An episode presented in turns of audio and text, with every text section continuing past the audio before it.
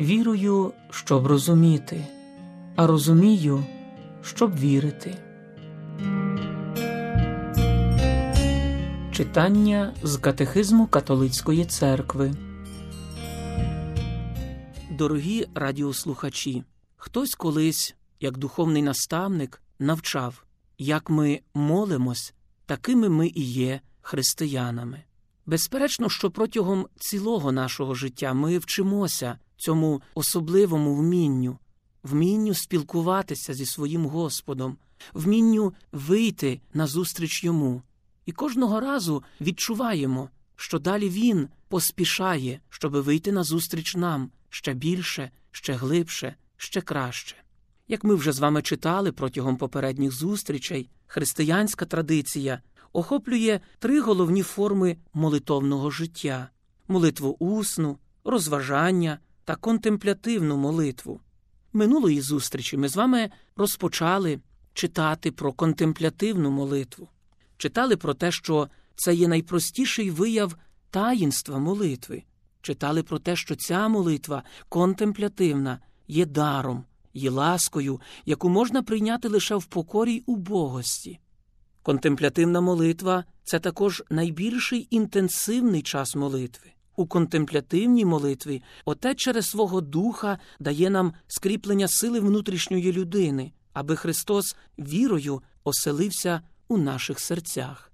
Продовжуємо цю тему, і, зокрема, від 2716 номера катехизму Католицької церкви зазначено про те, що контемплятивна молитва це слухання Слова Божого, це слухання, що аж ніяк не є пасивним, є послухом віри, це його безумовне прийняття слугою та любляча згода сина. Втім, слухання бере участь у так сина, що став слугою, та нехай буде, тобто фіят його покірної служниці, звичайно, йдеться про Пресвяту Богородицю і її покору прийняти Боже Слово.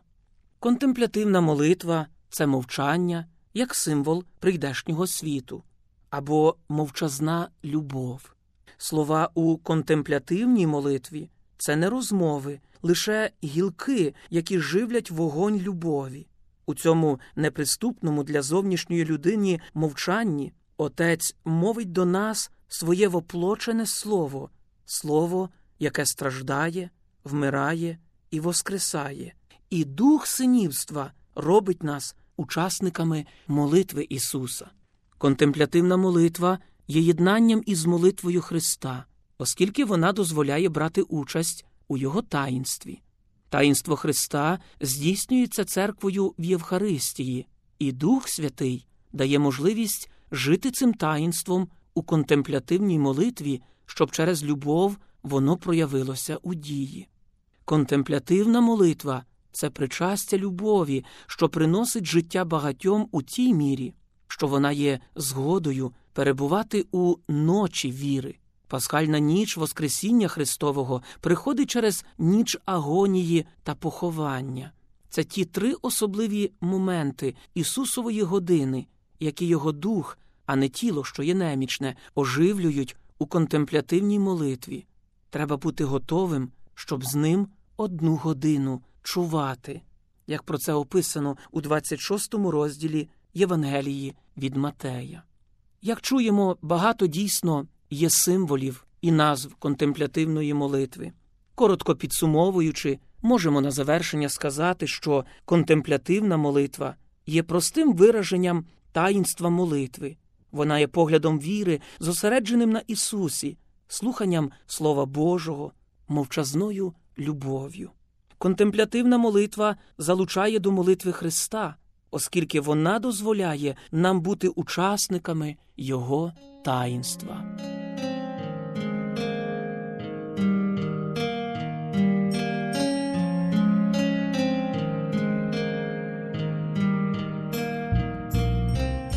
А тепер почитаємо про молитву як боротьбу. Від 2725 номера Катехизму Католицької церкви читаємо про те, що молитва це дар благодаті і рішуча відповідь з нашого боку. Вона завжди припускає зусилля. Великі люди Старого Завіту як також Матір Божа і святі навчають нас разом з Ісусом. Молитва це боротьба. Проти кого? Проти нас самих і проти хитрощів спокусника, який робить усе, щоб відвернути людину від молитви, від єднання з Богом. Кожен молиться, як живе, тому що кожен живе так, як молиться.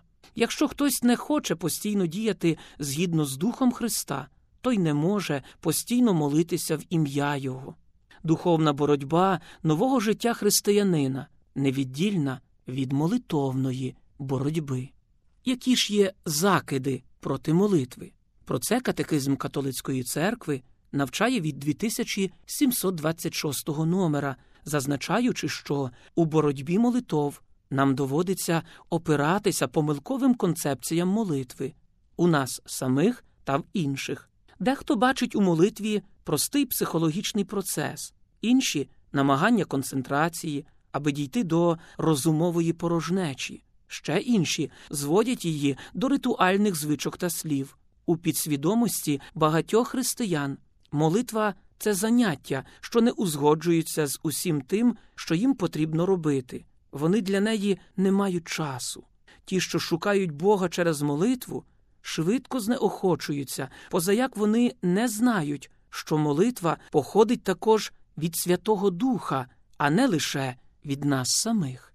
Нам також слід опиратися ментальності світу цього.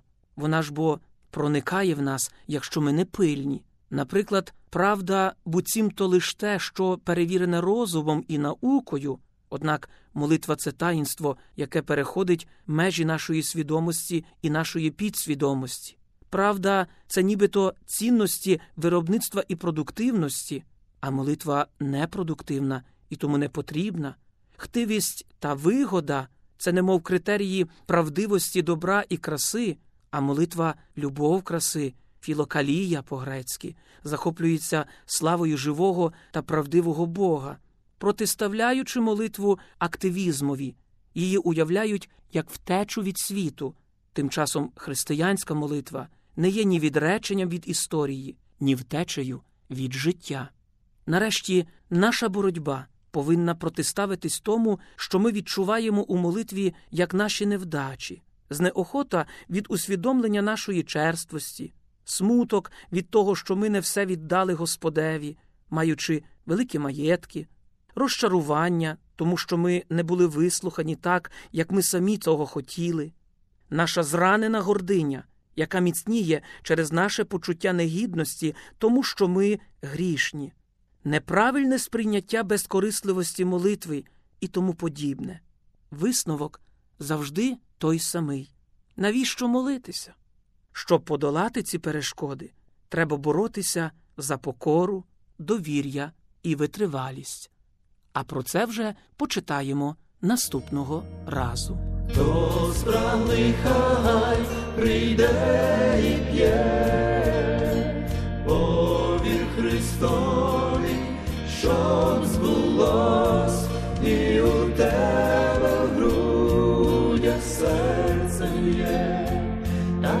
na yet.